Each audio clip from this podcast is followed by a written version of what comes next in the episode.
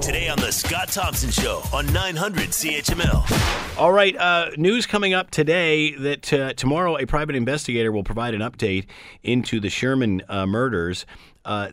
You might remember that uh, this was originally uh, Honey and Barry Sherman, uh, originally uh, thought to be a murder suicide. Then it turned from there to a double homicide, and and pretty much it's been crickets ever since. We haven't heard an awful lot. Uh, they have hired the family has hired their own private investigation team, which is I guess who's going to make the comment on uh, Friday tomorrow.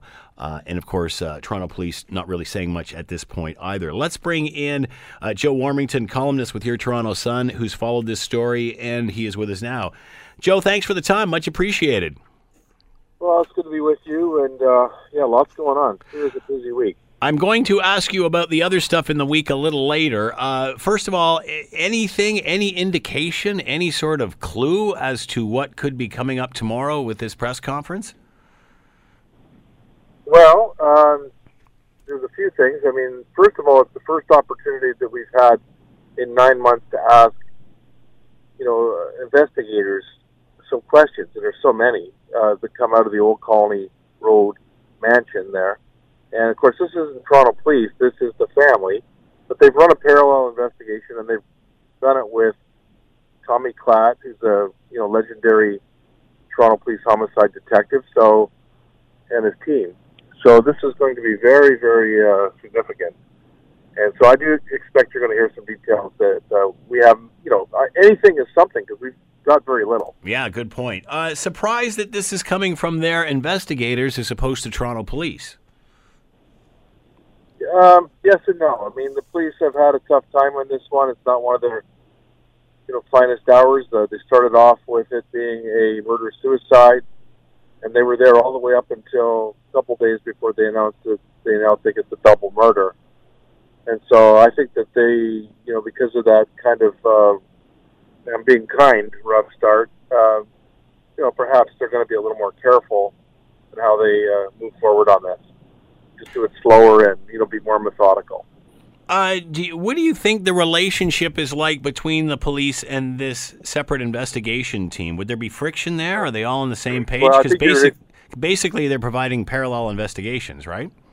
I think that's the thing to watch for tomorrow is just that relationship. I suspect you're right. I think there's friction there, and I think that there's a lot of issues around that. You know, you got to remember that it's about the Toronto Police. They decide what this investigation is. They're the authority of it. I understand the family wanted to go a particular way, and they brought in good people, and they've got Eddie Greenspan. They've got the means to get these are the top people at what they do.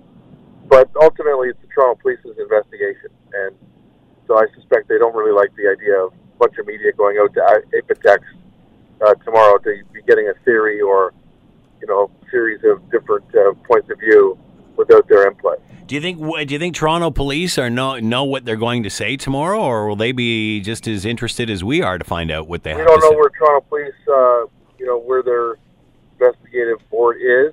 Uh, you know, if they have a suspect list, you know, uh, so that could be anywhere from you know people that are close to the victims to people who uh, you know that, that, that, that we don't know who they were. They're from abroad or whatever. So you know, they haven't tipped their hand. Um, and so I suspect it would be really, I mean, in my whole career here in Toronto, I don't remember this ever going to a news conference with a parallel investigation. Do you remember one? No, no, not at Yeah. all. And and So I'm even not- I'm even sitting here thinking like, wouldn't this be a joint investigation where they're both there? And like the, because you certainly get the impression they're not working together, and we certainly know from the Bernardo case what happens when police services, well, not that this is another police service, but certainly another investigative body, don't work together. So you're just wondering if this is helping or hurting the investigation in the long run.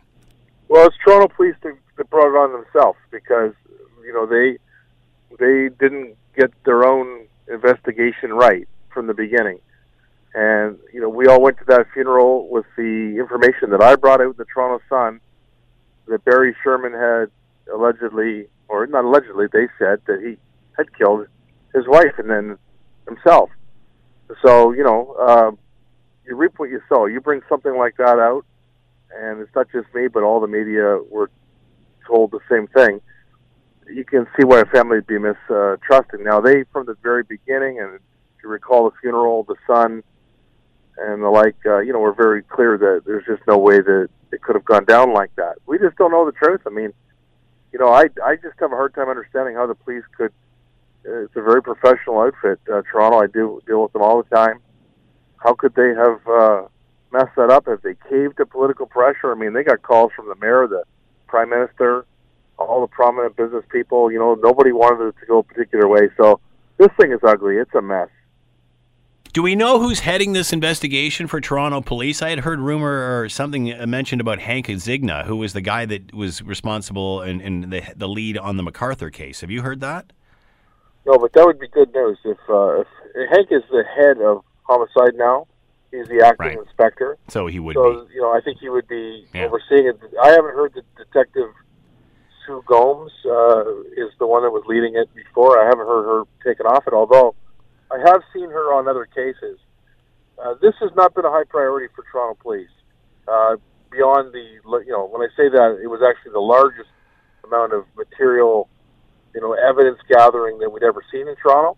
But since then, uh, you know, you don't hear anything. You don't hear them working on it. They've been going for some search warrants, slow and methodical, and there's only one or two detectives working on it. I think it's Sue Gomes and Brandon Price.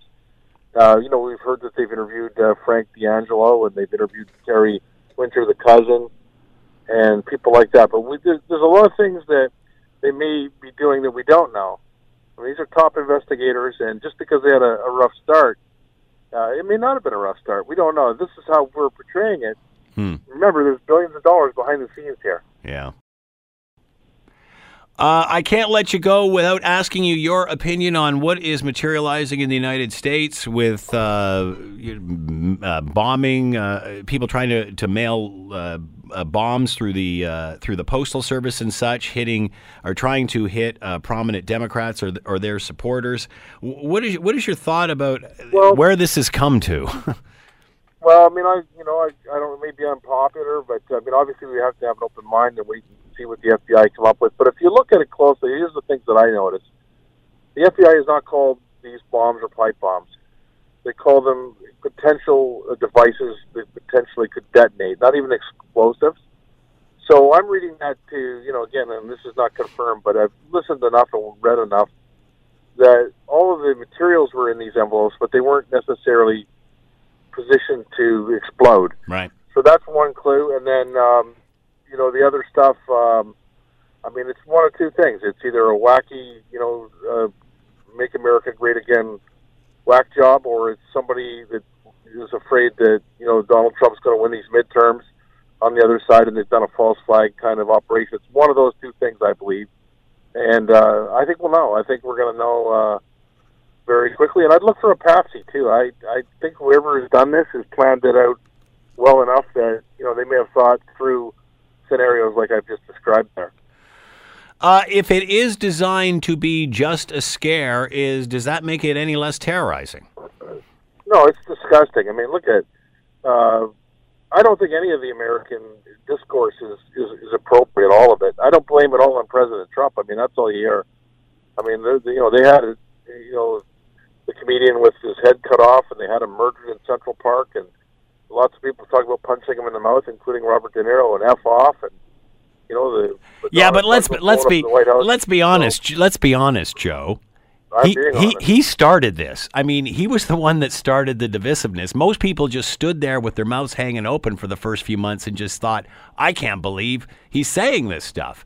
Now it's No, got to the agree. point. I don't agree. I don't agree uh, at all with that. I think he counterpunches. All of it was uh, started by his opponents who hate him, and you know they wrote letters that he shouldn't be inaugurated. They blocked artists from singing at his inauguration. This is politics, and yeah, there's trouble on both sides, and there's stuff on both sides. Just because the guy stands up for himself uh, doesn't mean that he's responsible for it. I don't agree with that narrative, but I knew that it would be unpopular uh, with uh, you know with uh, the media because the media seems to be going a narrative. I don't do that. Uh, you asked me a question, Mhm. I answered it the way that I felt. Now, having said that, I have an open mind who could be behind it because I learned my lesson on predicting when it comes to violent crime.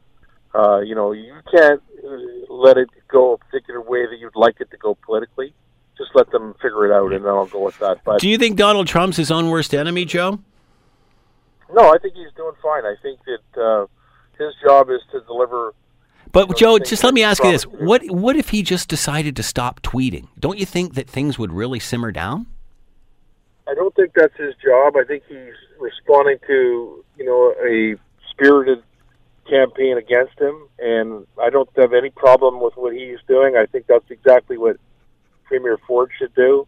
Doesn't I, I just think I just think that the issue, no matter if it's uh, you know uh, letter bombs, no matter if it's immigration, no matter if it's this, that, or the other, in the end, we all stop. We, we all end up not talking about the issue, but what Donald Trump's reaction was i i- was to it, or Well, what he's twin. Question. I don't think he's done anything wrong. I mean, he's done nothing wrong here. I, I didn't say that he's done anything wrong, yeah. Joe, and I don't blame this on him. But I'm thinking his divisiveness isn't helping this. At this point, he If should be trying. He should be trying to bring the country together rather than. critics don't talk about you know kicking people when they're low, and they don't t- talk about you know cutting his head off. And, and Yeah, but you know what, Joe? That'll help. Yeah, but you know what, Joe? Like he's the president of the United States. Why isn't he even talking about this stuff? Why is he even? Why are we even discussing this? I mean, he makes it a show.